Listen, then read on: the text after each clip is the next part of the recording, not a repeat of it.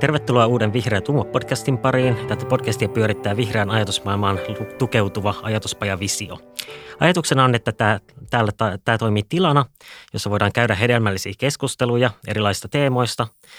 Ja tänään me keskustellaan liikenteestä, erityisesti kaupungeissa ja ilmiöistä sen ympärillä. Meillä on täällä vieraana vihreiden tuoreen työnsä aloittavan liikennepoliittisen työryhmän puheenjohtaja Hege Miettinen, joka johtaisi tätä työryhmää yhdessä Jonni Lehtirannan kanssa ja Martti Tulenheimo Pyöräliitosta. Jos Hege ensiksi, niin mikä liikenneasioissa sua innostaa ja miten sä jaksat niin kuin vääntää netissä siitä ja kirjoittaa monta blogia samasta aiheesta? Se on erittäin kysymys. Yleensä mietin vähän samaa asiaa, että miksi mä oon taas päätynyt tähän samaan jamaan. Mutta niin siis se on hauska, meillä on kaveriporukka nyt opiskelijakavereita, jos liikennetekniikan opiskelija, kun SOM on niin kuin opiskelen, niin se, että siellä moni muutenkin ihmetellään, että miksi me ollaan niin kuin inessä niin kuin alassa ja hommissa, että miksi halutaan perehtyä asioihin niin kuin enemmän kuin tarttii se just vaikka muuten purkautuisi tuommoisena somettamisena. Niin se on jotenkin semmoinen niin kuin rakkaudesta lajiin meillä porukalla. Ja jotenkin meillä kaikilla yhdistyy se, että liikenne on semmoinen jännä niin kuin palapeli, missä ratkotaan tosi just niin kuin spesifejä ongelmia, jotka vaikuttaa tuhansien ihmisten elämään, ja sitten niin pienelläkin ratkaisuilla voi saavuttaa niin kuin isoa vaikutusta. Niin jotenkin se palapelimäisyys, se ikuinen ongelmanratkaisu, mikä on niin kuin ideaali semmoinen teikkarinäkökulmalle, niin kyllä se vaan antaa vauhtia eteenpäin. Jep. Ja miten sä, Martti, sä oot erityisasiantuntijana Pyöräliitossa. Mitä Pyöräliitto tekee ja mitä sä teet Pyöräliitossa? Joo, oikein mukava olla täällä. Tervehdys vaan. Pyöräliitto on kansalaisjärjestö, joka edustaa ja edistää pyöräilyä liikennemuotona. Me ollaan pyöräliikenteen edunvalvoja Suomessa, eli niin sanotusti kaikkien pyörällä liikkuvien asialla. Ja tällä tiellä ollaan nyt oltu vuodesta 2014 lähtien, jolloin Pyöräliitto perustettiin. Sitä aikaisemmin Suomessa ei ollut tämmöistä valtakunnallista pyöräliikenteen edunvalvojaa.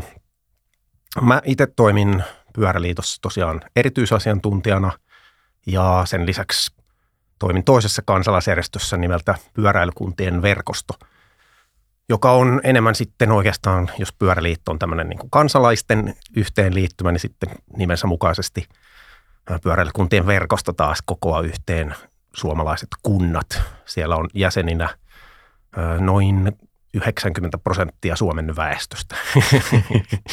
eli laidasta laitaan erilaisia pyöräliikenteen kysymyksiä pyörittelemme näissä molemmissa organisaatioissa. Ja ehkä konkreettisesti edunvalvonta, vaikuttamistyö on käytännössä lobbaamista. Joo, ja sitten ehkä tämmöiseksi taustattavaksi vielä, niin mietin sitä, että ollaanko me täällä ihan ilman autoilijoita. Millaisia liikennevälineitä te käytätte omassa arjessa ja elämässä? Haluatko Martti aloittaa vai? No joo, mikä ne nottee. Tänne paikan päälle nyt studiolle tulin polkupyörällä. Ja sitten käytän lasten rattaita paljon. Päiväkoti-ikäisiä kuljetellaan päiväkotiin. Ja tänään toivottavasti pääsen hakemaan korjaamolta meidän laatikkopyörän, jolla sitten muulloin perheen pienimmät liikkuvat. Sen lisäksi ajoittain tulee käytettyä joukkoliikennettä. Siitä nyt on ehkä tässä koronan aikana vähän jotenkin joutunut silleen pakostakin tinkimään ja kävelemään ja pyöräilemään enemmän. Ja toki myös sitten ajoittain silloin tällöin liikumme myös autolla. Esimerkiksi nyt tässä nauhoittaessamme tätä, niin lähestymme joulua, niin lähdemme tuonne Espooseen luvattuun autokaupunkiin viettämään isovanhempien luokse joulua autolla. No mun on hyvä tähän jatkaa tähän pyöräilyteemaan, koska itsekin mä liikun siis omat päivittäiset matkani pääosin vaan niin polkupyörällä, mikä on hauskaa, kun mä kuitenkin töissä joukkoliikennesuunnittelija, mutta sekin on tippunut pandemiakaan hyvin vähäiseen. Ja sen lisäksi niin pyörällä pääsee kaikkialle, niin siellä mä pitkälti meen. Joskus tulee autoiltua isovanhempia ympäri äidin autolla tai muuta vastaavaa. Ja toki mun sit, jos halutaan auton näkökulmaa, niin mä oon ollut ammattikuljettajana Kovasen leivissä vuoden ajan tuossa Fuksin aikana. Että on yksi entinen ammattiautoilija kanssa pöydässä, vaikka onkin ehkä vähän eri näkökulma nykyään tästä niin kuin käyttää näkökulmasta. Jep. Itsellänihän on vain mopokortti, ei autokorttia ollenkaan. Ja siinä mopoiluaikoina päätin, että tämä ei ole ehkä niin mun juttu, tämä niin kuin autoliikenne, tai mä en halua itseäni jonkun tonnisen metallimötikän niin kuin rattiin. Mutta ehkä semmoinen niin kuin, on semmoinen kauhean niin kuin vastakkainasettelu ikään kuin autoilijat ja joukkoliikennepyöräilijät, jalankulkijat. Mistä tämä teidän mielestä johtuu tai onko siinä jotain perää, että niin kuin sanotaan vaikka, että vihreät vihaa autoja ja haluavat kieltää autot?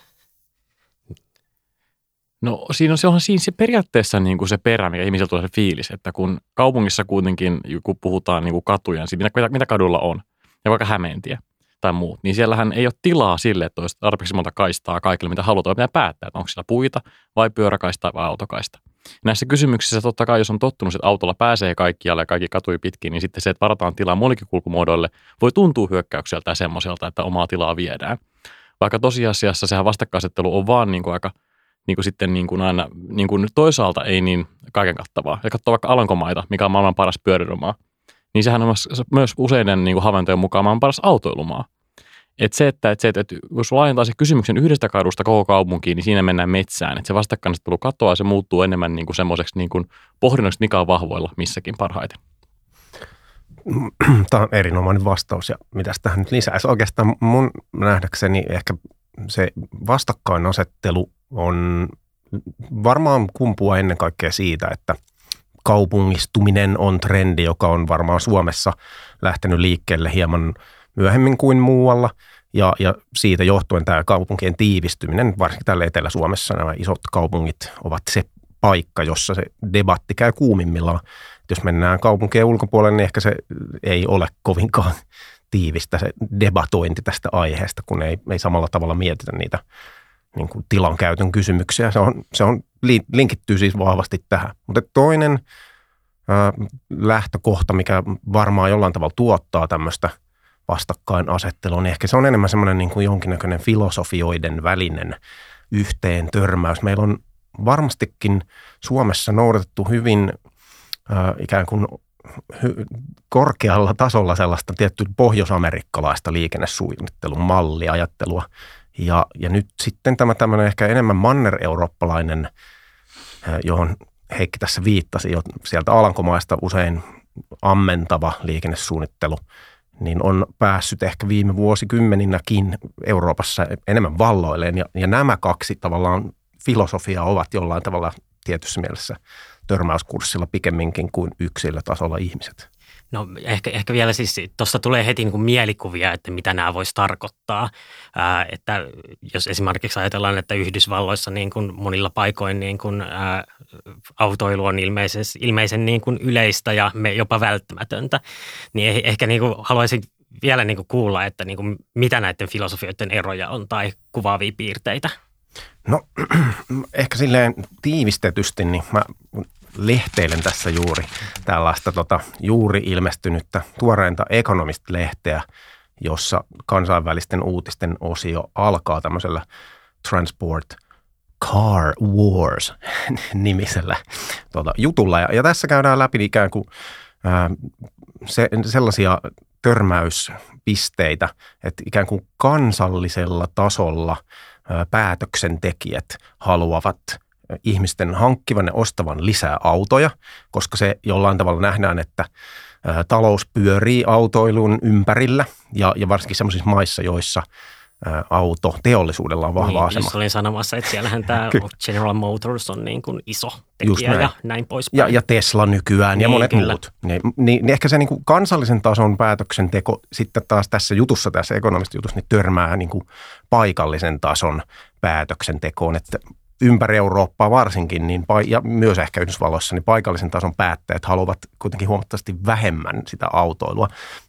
Jos haluat jotain konkreettisempia vastauksia, niin ehkä menemme niihin tässä keskustelun puitteissa.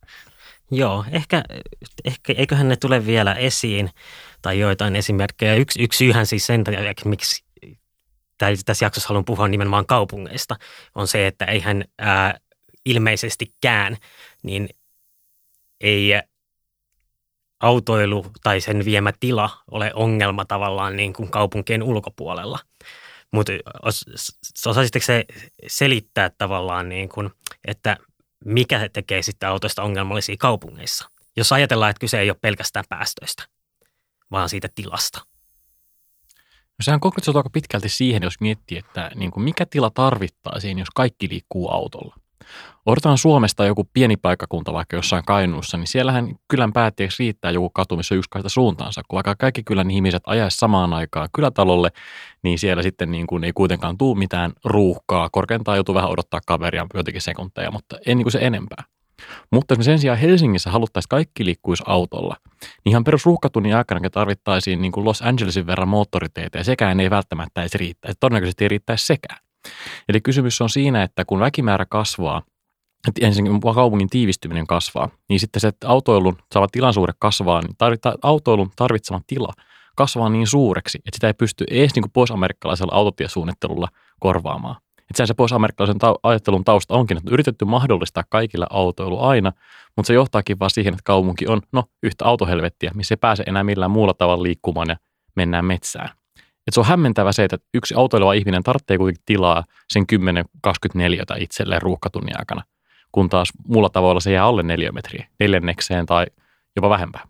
Ja tässähän puhutaan nyt vasta ja ainoastaan siis, niin kuin, siis tiestä tai väylästä tai niin kuin näin. Et sitten me mennään sen jälkeen vielä niin kuin parkkipaikkakeskusteluihin esimerkiksi.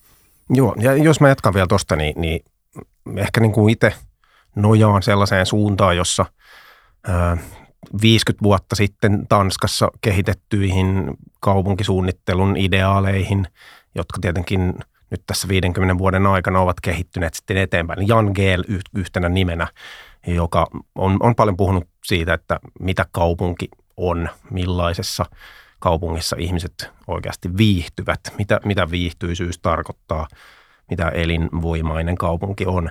Ja nimenomaan ehkä tässä on se, että ne erilaisten eurooppalaisen ja amerikkalaistyyppisen kaupungin ideaalien välinen yhteentörmäys konkreettisimmillaan. Eli jos niin kuin amerikkalaisessa kaupungissa tälleen karikatyyrisesti kuvattuna, niin vaikkapa nyt jossain Houston, Texasissa on esimerkinomainen tilanne, että on haluttu, että jokainen ihminen voi liikkua joka paikkaan aina autolla, mutta se tarkoittaa sitten sitä, että väylät itsessään vievät niin paljon tilaa, että siellä kaupungissa sisäpuolella ei ole kauheasti oikeastaan niitä kohteita, minne mennä.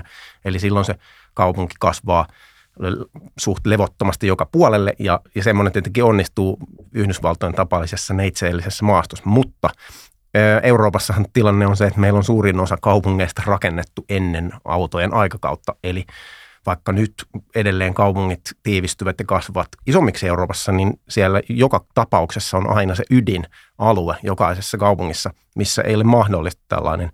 Ja ehkä sieltä se jollain tavalla, ainakin jokin osa siitä kaupungin viihtyisyydestä ja elinvoimasta kumpuaa, oli kaupungin nimi sitten Helsinki tai Seinäjoki tai ihan mikä tahansa muukin. Ja nimenomaan silloin mennään niihin tilanjaollisiin kysymyksiin, jotka varmaan on ehkä ne keskeisimmät hankauspinnat. Joo, tuossa tulee mieleen sekin, että kun itse on matkoilla, niin aika useinhan niin kuin nämä keskustat on aika käveltäviä. Mä en itse välttämättä tykkää niin kuin opetella esimerkiksi jonkun Brysselin bussiliikennettä, kun sieltä kuitenkin niin kuin ne on ihan kohtuullisia ne matkat sitten liikkua jalankin. Ja jalankulku on varmaan just se niin kuin NS-eurooppalaisin mahdollisin tapa liikkua kaupungissa. Eli just noin, että oikeastaan pikemminkin kuin jotkut niin kuin erilaiset filosofiat, niin siinä varmaan se jalankulkuympäristö on se, mitä tämmöinen eurooppalainen kaupunki nyt loppujen lopuksi pohjimmiltaan on. Ja ehkä vielä, jos palataan siihen autoiluun ja siihen, että kuinka paljon sitä pitäisi olla, jos niin kuin kaikki liikkuisi autoilla, niin mä olin kuulevinani siellä niin kuin, Hege sun niin kuin pointissa tämmöisen pienen viittauksen niin sanottuun induced demand. Mitä se on niin kuin suomeksi ja mikä tämä ilmiö on ihan tällainen sivistysmielessä? No sehän on siis suomeksi, mitä jos mä muistan oikein suomennoksen, niin johdettu kysyntä, joka on se, että autoliikenteen niin kuin toi kysyntä ja se, että kuinka paljon ihmiset haluaa autoilla, niin se riippuu ihan siitä tarjonnan määrästä. Eikä sen sijaan itsessään autoliikenteestä tai niin kuin kaupunkirakenteesta, vaan se, että autoliikenteen tarjonta on siis tiekapasiteetti, mitä on tarjolla, ja kysyntää on ihmiset, jotka liikkuu autolla. Ja jos pointti on siinä, että jos meillä on tiekapasiteettia vaikka nyt niin kuin kolmannekselle ihmisiä liikkuu autolla, vaikka nyt Espoosta Helsinkiin lännäriä pitkin. En tiedä mikä luku on, keksin sen päästäni. Niin se tarkoittaa sitä, että jos siellä olisi niin kuin yhtäkkiä vaikka puolet ihmistä autolla, niin tiet tukkeutuisi yhtäkkiä joukkoliikenteellä, pääsisikin nopeammin perille, koska autoliikenne olisi niin ruuhkaantunutta. Joka johtaa siihen, että jonkin verran ihmisiä just ajattelijoilla, joilla ei ole niin tärkeää päästä autolla, vaihtaakin sitten länsimetroon tai muihin tapoihin liikkua. Ja sitten se niin kuin tasaantuu. Mutta sitten taas jos olisi neljännes ihmisille menisi autolla, niin sittenhän ihmiset huomasivat, että on nopeampi mennä autolla kuin mennä bussilla ja metrolla. Ja se tasapaino tulee siitä. Jos motori on enemmän, niin autoikin on enemmän. Jenkkilässä se nimenomaan se on se harmi, että ne ei ole oppinut sitä, että vaikka ne ajattelee, että okei, että ruuhka ratkeaa, kun rakentaa yhden kaistan lisää, että sitten se nykyliikennemäärä mahtuu kulkemaan. Mutta kun se kaista tulee, niin tuleekin lisää autoja, ruuhkat kasvaa. Helsingissä näkyy se, että kehäteitähän, Helsingin kehä 1 ja 2 levennetään aina säännöllisin väliajoin, aina poistetaan eritasoliittymiä, mutta kummasti ruuhkat vaan kasvaa ja kasvaa ja kasvaa. Siinä on se on niin kuin maalaisjärjen vastainen asia, mitä ihmiset oikein osaa, mutta mikä pitäisi oikein sisäistää meidän kaikkien. Jep, ja tämähän niin kuin toteutuu myös silleen kaupunkien sisällä. Mä muistelen itse aikanaan, kun asuin Laajasalossa, ja siellä oli niin kuin isot jutut tästä niin kuin ratikkasillasta, ja sitten isot jutut myös siitä, että miten sitten niin kuin sieltä nykyisen autosillan kapasiteetti, että mihin se riittää, kun tulee lisää ihmisiä. Niin onko tässä ehkä, niin kuin, ootteko te seurannut sitä keissiä, osaatteko te siitä sanoa, että niin kuin, miksi se pitää olla se silta vain pikaratikalle? Niin Kruunuvuoren silta? Niin. No sehän liittyy ihan siihen, että Helsingissä just se tiekapasiteetti on se tietty määrä. Takatukapasiteetti oikeastaan. Niin se, että jos me tehtäisiin yksi uusi silta Helsinkiin kohta 40 000 asukkaan Laajasalosta, niin mihin ne autot jotenkin menisi? Jos automäärät ei vähenisi muilta teiltä, niin Helsingissä pitäisi vetää sitten niin kuin taloja sileeksi, että mahtuisi lisää katuja ja autoja näille kaikille. Ja se on muutenkin liittyy myös siihen, että Kruunuvuoren silta ja muu olisi myös kalliimpi, jos siinä olisi autoteitä. Ja sitten se, että se olisi Helsingin tavoitteena kuitenkin tehdä nimenomaan joukkoliikenteeseen kävelyyn ja pyöräilyyn tukeutuvaa kaupungin osaa. Jos sitten taas tämmöinen läpikulkeva autoliikenne ei ole semmoinen pääpointti. Niin se on semmoisia niin kuin monipuolinen kysymys, mihin niin kuin lyhyt vastaus sitten vaan ytimekästi vaan on se, että no ahotoille, mihin ne menisi sen jälkeen. Ei ole Nihdissä tai Merihassa paikkaa sille. Mä tartun tuohon siltaan, oikeastaan nyt vaan siltä kohdin, että se on jännä, että siitä on keskusteltu Helsingissä todella paljon.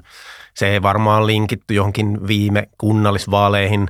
Silloinen pormestarimme Jan Vapaavuori halusi tehdä siitä semmoisen keskusteluaiheen ja se tehokkaasti sen takia nousi keskusteluun, mutta siitä myös jäi elämään monta sellaista jännää ikään kuin anekdoottia, jotka sitten on eri tahot silleen tutkiva journalismi yrittänyt ampua alas, mutta tietenkin tämmöiset huhut aina jäävät elämään, mutta Kruunuvuoren siltahan on oikeasti kokoelma eri siltoja ja siltojen ketju ja sitten sen lisäksi vielä niistä silloista ei ole siellä Laajasalossa päinkään, vaan esimerkiksi vaikka tämä Hakaniemen silta, jota juuri tällä hetkellä puretaan. Se on ollut purkukiellossa 10 vuotta, korjauskiellossa 10 vuotta ja nyt se sitten puretaan sen ansiosta, että tehdään tätä Laajasalo-yhteyttä. Ja siinä yhteydessä sitten toteutetaan sekä Kruununhakaan että Hakaniemeen mittavaa uutta rakentamista, varsinkin sinne Hakaniemen puolelle. Kruununhakaan tulee oikeastaan puistoa.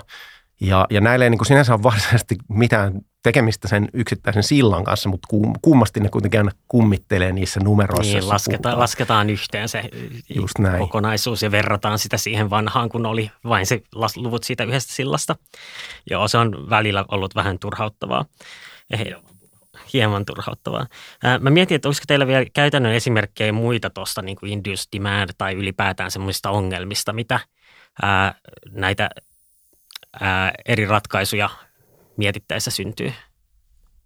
Mä ehkä kääntäisin tuon kysymyksen niin päin, että missä muissa asioissa sitä esiintyy, sitä ilmiötä, koska on paljon ihmisiä, jotka väittää, että se on tuulesta temmattu teoria, joka ei pidä paikkaansa, mutta heille ehkä vastauksena niin ihan samalla tavalla tämä induced demand toteutuu myös vaikka pyöräliikenteen saralla. Kun rakennetaan laadukasta väyläverkostoa, niin kas kummaa ihmistä alkavat käyttämään sitä. Tämä ei ole mikään teoria, vaan tämä toteutuu joka puolella ympäri Eurooppaa.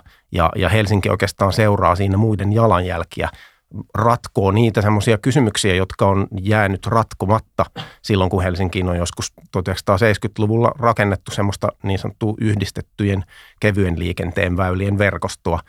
Ja niiden kapasiteetti ei mahdollista sellaista määrää pyöräliikennettä, minkä sitten semmoinen kadun molemmille puolille erotettu yksisuuntainen väylien verkosto mahdollistaa. Ja kun se verkosto on valmis joskus tässä 2020-luvun loppupuolella, niin varmasti tämä Helsingin tavoite, joka on 20% pyöräliikenteen kulkumuoto-osuutena kaikesta liikenteestä, niin on lähempänä kuin nyt, kun se on 11%. Aivan. Ja sitten kasvoisi kääntää kysymyksen toisinpäin siitä, että jos tuntuu hassulta, että teiden määrä kasvattaa autoliikenteen määrää, niin se voi pohtia, mitä tapahtuu autoliikenteen määrälle, jos teitä vähennetään. Eli sen huomaa, että aina kun meillä on jotain isompia tieramantoja tai muuta vastaavia moottoriteillä tai kaupungista, mistä tahansa, niin me huomataan, että autoliikenteen määrä laskee. Toki vaan väliaikaisesti, koska onkin väliaikaisia kanssa ne poistot, mutta se, että se on niin kuin selkeästi havaittavissa molempiin suuntiin. Ja sitten voi tuntua, kuinka mielettömältä tuntuisi, että jos meillä autoliikenteen määrä pysyisi jotenkin vakiona, vaikka asukaslukuun verrattuna, niin siis sittenhän se meinaa sitä, että aina jos Helsingissä yksikään tie suljetaan minkään takia, niin jos kaupunki sekaisin, mutta kas kummaa. Ei ole. Niin, ihmiset reagoi. Juuri näin. Ja se ehkä niin kuin, tuossa tulee vaan tämmöisenä mieleyhtymänä, että niin kuin toisaalta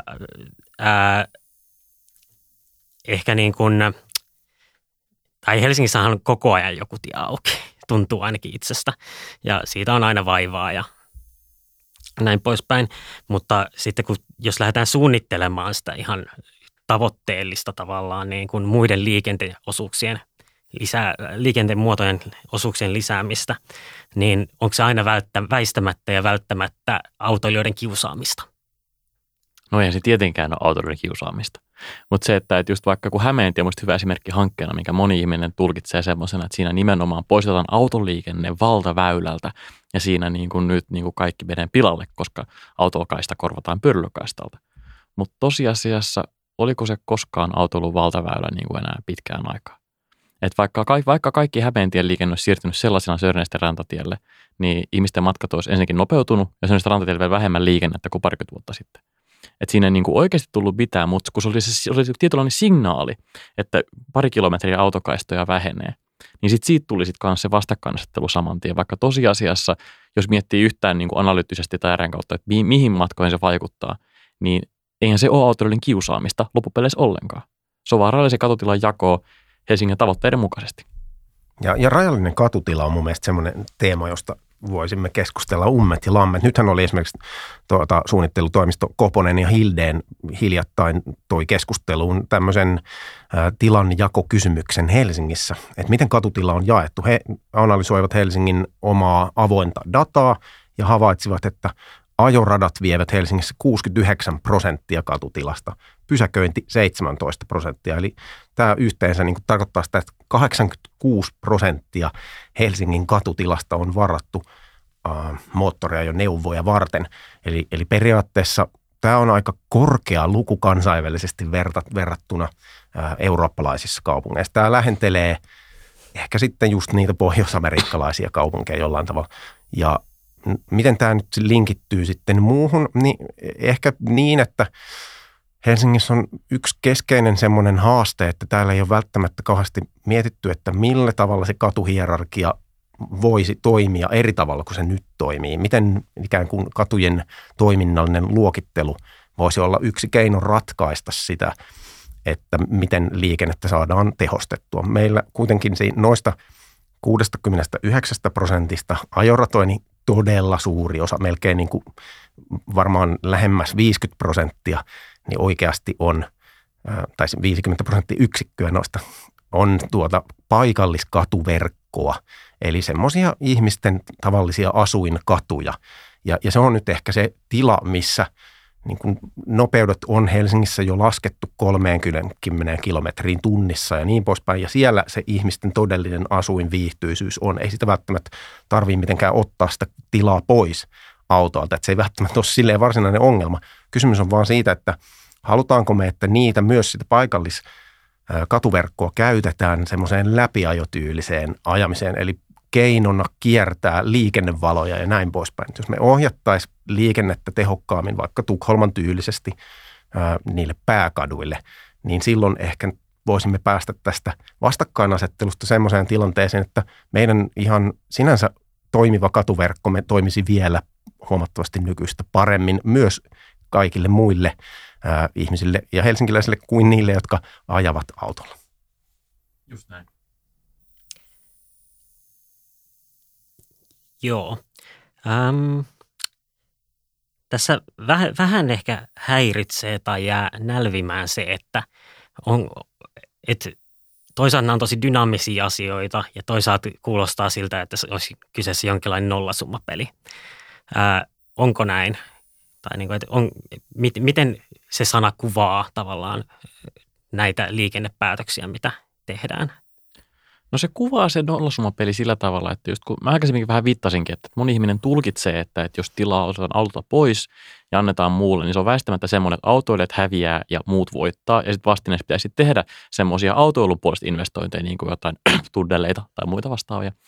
Mutta sitten oikeasti sehän ei ole niin, koska jos mietitään, että jos vaikka meidän liikennejärjestelmän tavoitteena on kuljettaa X määrä ihmisiä Helsingissä tietyssä ajassa, niin se, että jos me otetaan tilaa vaikka just autoliikennettä muulle, niin mehän kasvatetaan sitä niin kuin liikennestämän kapasiteettia, koska pyöräilykaistalla pääsee enemmän ihmisiä kuin autokaistalla ja joukkoliikennekaistalla vielä enemmän.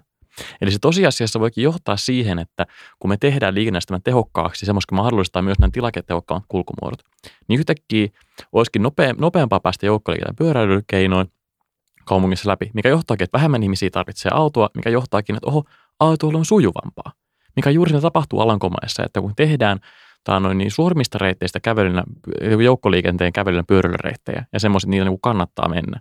Ja autoliikenteelle tehdä hyvät väylät, mutta vähän sivuun. Niin se johtaa siihen, että just Alankomaissa pääsee kivasti pyörällä, mutta myös kivasti autolla, jos tarve siihen tulee. Ja se on täys niin kuin huikea osoitus siitä, että se nimenomaan ei ole nollasummapeli, missä joku saa kakun ja joku syö sen, vaan se, että se kakku kasvaa, jos se vaan jaetaan vähän eri tavalla. Ja jotenkin kaikki saakin kakun palasia.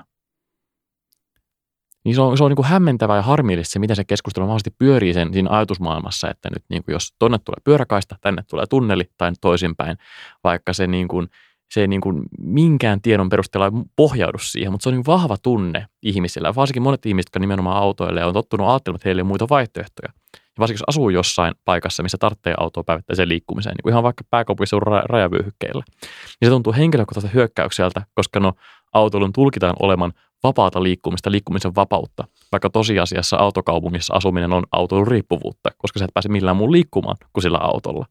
Niin nämä on niin kuin hankalia kysymyksiä, pelkästään vaan teknistä kysymystä, vaan myös vähän semmoista, niin kuin yhteisökysymyksiä, semmoisia niin kuin, ehkä ihan antropologiaa, mutta kuitenkin vähän ihmistieteiden puolelle, että miten ihmiset tuntee päivittäiset valintaansa niihin vaikuttavat asiat.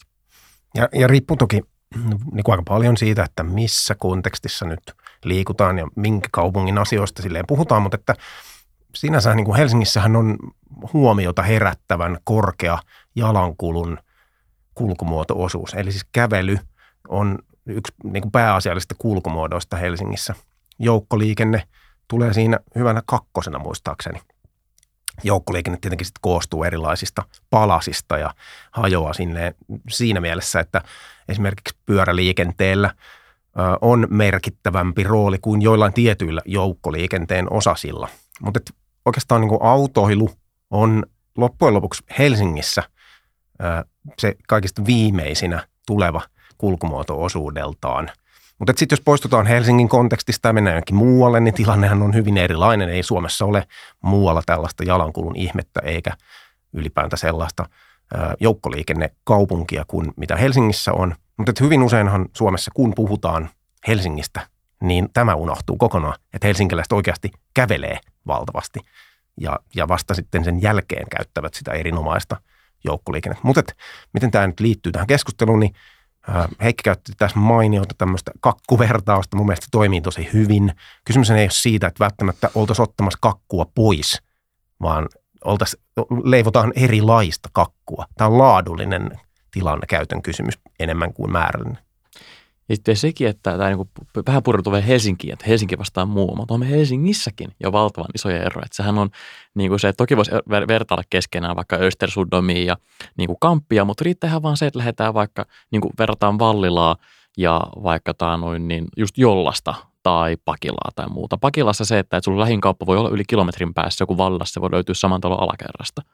Ja pelkästään niin kuin Helsingissä just niin kuin vaikuttaa, että kulkumuoto-osuuskin vaihtelee hyvin paljon. Kantakaupungissa autoliikennettä on tosi vähän, kun taas pelkästään kehäteiden välisellä alueella se autoliikennettä on huomattavasti enemmän, koska kaupunki on rakennettu 50-luvun ihanteiden mukaisesti semmoiseksi kaupunkirakenteeksi, jossa jokaisella on oma takapiha, mutta se tarkoittaa myös sitä, että niin kuin lähin palvelu voi olla niin kuin vajaan kilometrin päässä. Nämähän sitten taas niin kuin pohjautuu myös todella vanhoihin ja pitkäjänteisiin suunnittelufilosofioihin siitä, että mitä kaupungin pitää olla. Yksi mielenkiintoinen anekdootti voi olla vaikka se, että dippatyössäni tutkin pikaraitioteitä ja eksyin, että pikaraitioteet lähtee niin kuin ensimmäisen maailmansodan aikaisesta Berliinistä. Ja siellä Berliinissä oltiin huolestuneita siitä, että silloin alkavat esikaupungit, eli niin kuin kaupunkirakenteen levittäytyminen laajemmalle, niin se nähtiin ongelmana, kun keskustojen kaupunkirakenne yksipuolistuu kaupallisessa toiminnassa, ihmiset muuttaa muualle.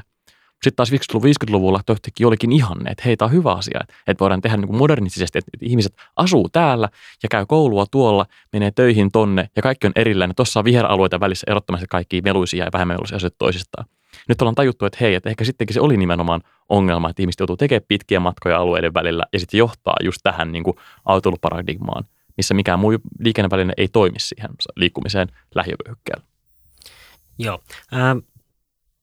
Aletaan kohta viedä tätä loppua kohti, mutta mä haluan nostaa vielä tämän niin kuin tälleen todella epäreilusti tämän Sörnäisten tunnelin, koska siitä nousee tiettyjä ilmiöitä, kuten niin kuin estevaikutus, jotka on musta kiinnostavia. Ja sä olit, Hege, kirjoittanut siitä useamman blogitekstin. Tässä ei nyt ole varmaan paikalla kovinkaan montaa sen niin kuin tunnelin puolustajaa, mihin viitasin tällä epäreiluudella, mutta mikä siinä oli ongelma? No siinä mun mielestä suurin ongelma oli se, että suunnittelussa niin kuin lähdettiin siitä lähtökohdasta koko ajan, että tunneli pitää tehdä ja niin kuin ei mitään muuta vaihtoehtoa, mikä olisi niin kuin tehokkaampi tapa tutkia kaupunkia. Et vaikka niin kuin pelkästään niin kuin se yksittäinen asia, mikä mua ottaa eniten päähän, on se, että toki, sanotaan näin, että virkahenkilöillä, viranhaltijoilla ei ollut poliitikoilta niin kuin sitä päätöstä, niin kuin, että pitäisi tutkia muutakin tunnelia, vaan poliitikot oli liputtanut tunnelia säännöllisesti eteenpäin. Mutta myös se, että virkakunnan sisällä ei missään kohtaa tehty yhtäkään selvitystä, että onko se tunneli vaikka tarpeeton, jos tehdään ruuhkamaksuja, tai sitten se, että just niin kuin enemmän, että mitä se tarkoittaisi alueen autoliikenteelle, jos tehtäisiin pinnalla kulkevia ratkaisuja. Ja pelkästään, tai se kiteytyy siihen, että just tähän ruuhkamaksuihin. Et siinä oli herkkyystarkastelua tunneliaineistosta siitä, että jos ruuhkamaksut tulee, niin tunnelin hyödyt tippuu alle puoleen. Mutta ei olekaan totkittu sitä, että niin, että jos ruuhkamaksut tulee ja tunnelia ei tehdä, niin ruuhkautuuko autoliikenne sellaisella tavalla, millä perusteet sitä varsinaista tunnelia. Ja se lähti sitten taas, miksi näin tehtiin? No osittain sitten sekin vaikuttaa, että kaupungissa se ei ole pelkästään kaupunkiympäristön toimijalla liikennesuunnitteesta vastuussa, vaan myös kaupungin kanslia. Eli kaupungin ihan niin kuin se pormestarin alainen osasto, niin sehän sitten on niin kuin kans, siellä on omat suunnittelu- ja talousosastonsa, jotka nimenomaan vaativat asiat tehdä jollakin tavalla. Ja sieltä vaan ymmärtänyt, tullut kovaa painetta nimenomaan tutkia asioita sellaisella tavalla, että, niin kuin, että näyttää niin kuin tiettyjen tavoitteiden mukaisilta, mitä välttämättä ehkä itse aina jaa, mitkä voi olla kaupungin omien tavoitteita vastaan.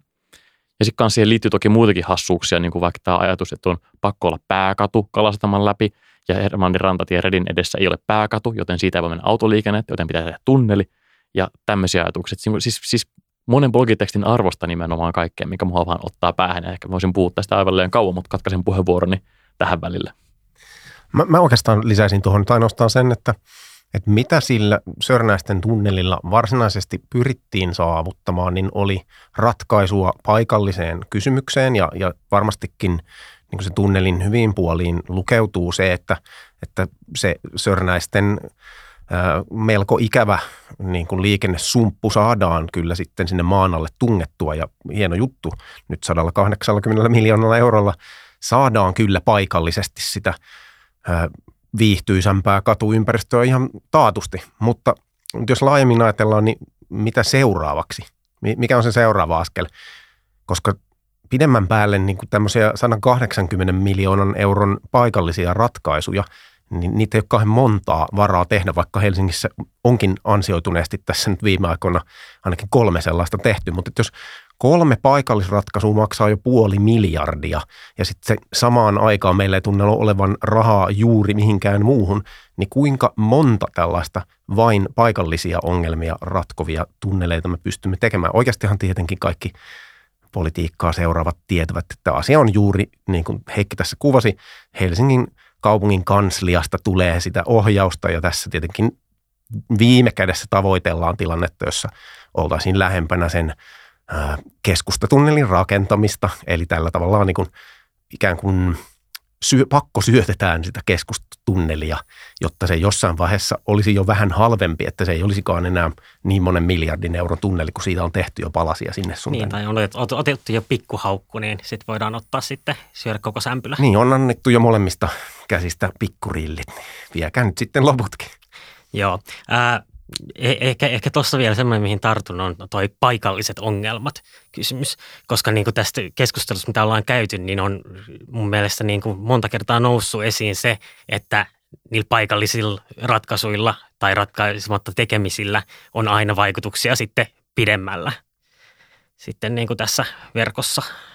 No esimerkiksi sillä tavalla, että kun se tunneli kuitenkin molemmissa päissä sitten saapuu maan pinnalle, niin mitä siinä sitten tapahtuu? Siellä pohjoisemmassa päässähän se tunneli saapuu sinne Kustaa-Vaasan tien risteykseen ja siellä on liikennevalot, jotka ei tule sieltä mihinkään poistumaan. Aiotaanko sinne rakentaa toinen tunneli?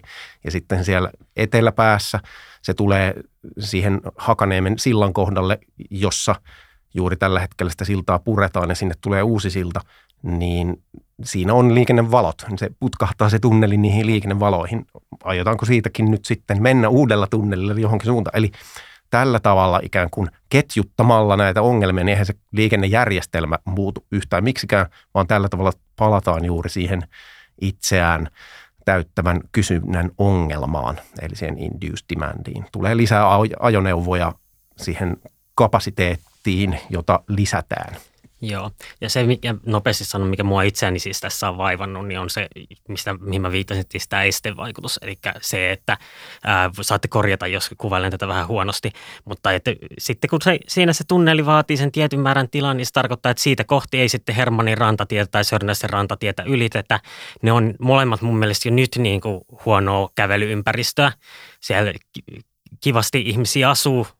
Toisella puolella niitä käy töissä toisella puolella ja toisella puolella sitten se ranta olisi ihan kivaa aluetta liikkua, jos siitä ei tarvitsisi aina kiertää niin kaukaa, että pääsee sen tien yli.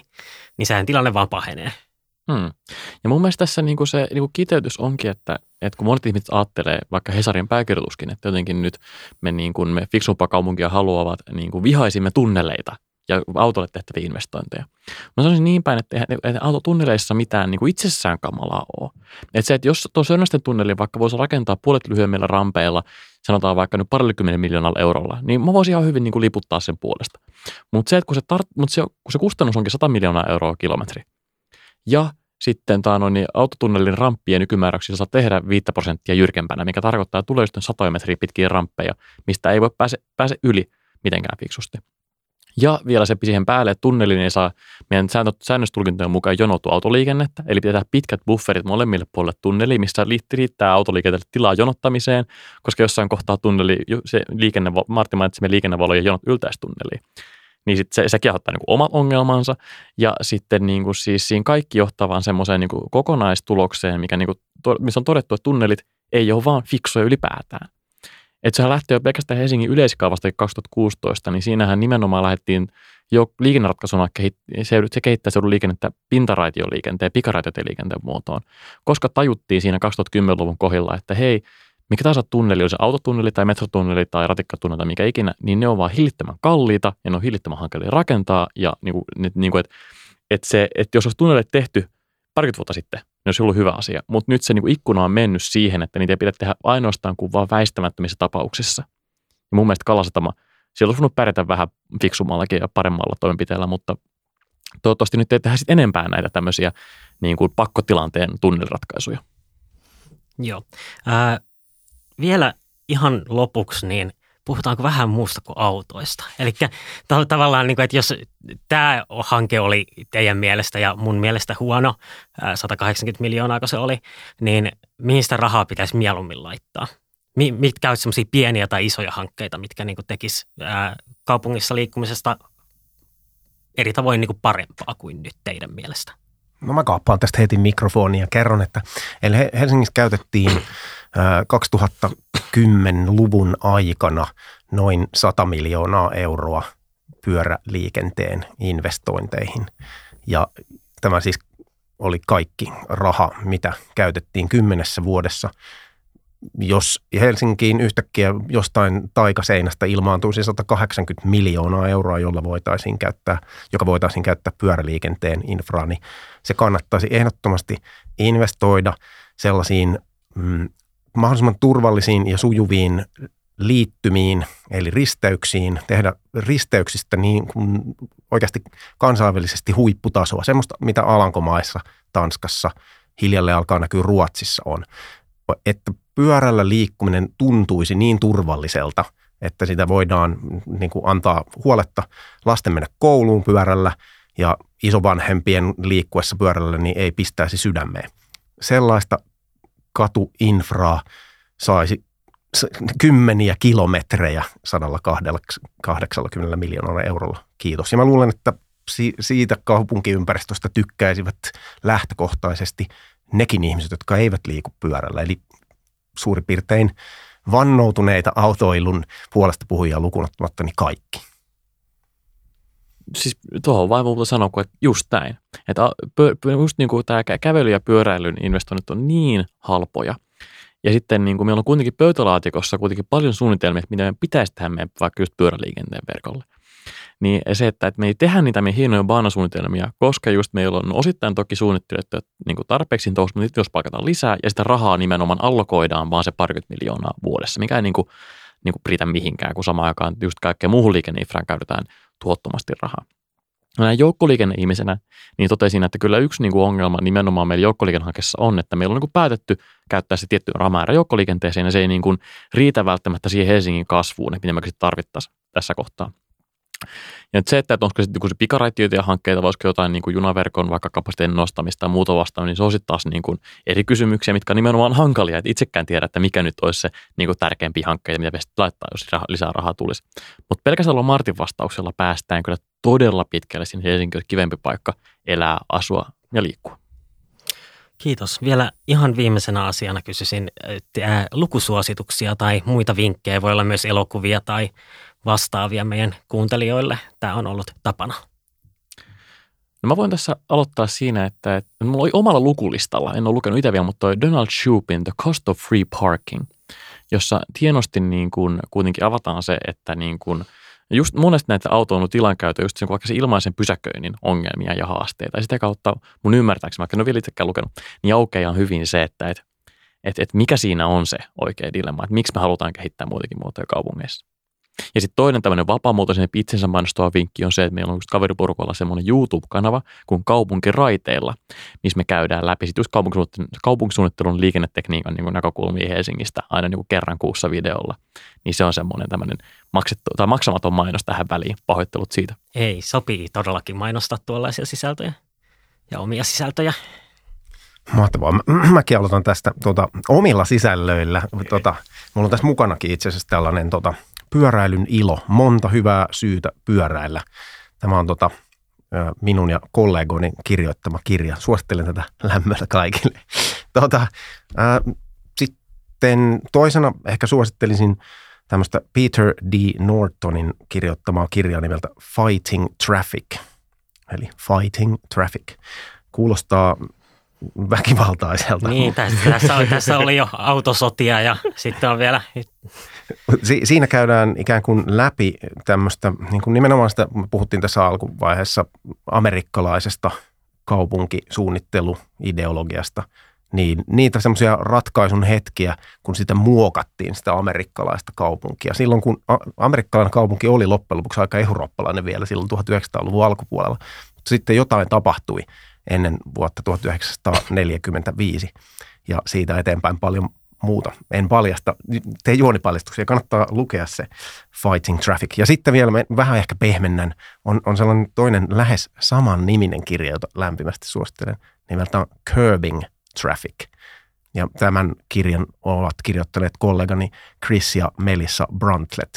Ja tässä he ovat kotoisin Pohjois-Amerikasta, Vancouverista ja muuttaneet Alankomaihin, asuneet siellä pitkän aikaa ja sitten he katselevat pohjois-amerikkalaisin silmin eurooppalaista kaupunkia. Curbing Traffic. Kiitoksia näistä ja kiitos keskustelusta. Kiitos. Kiitos paljon.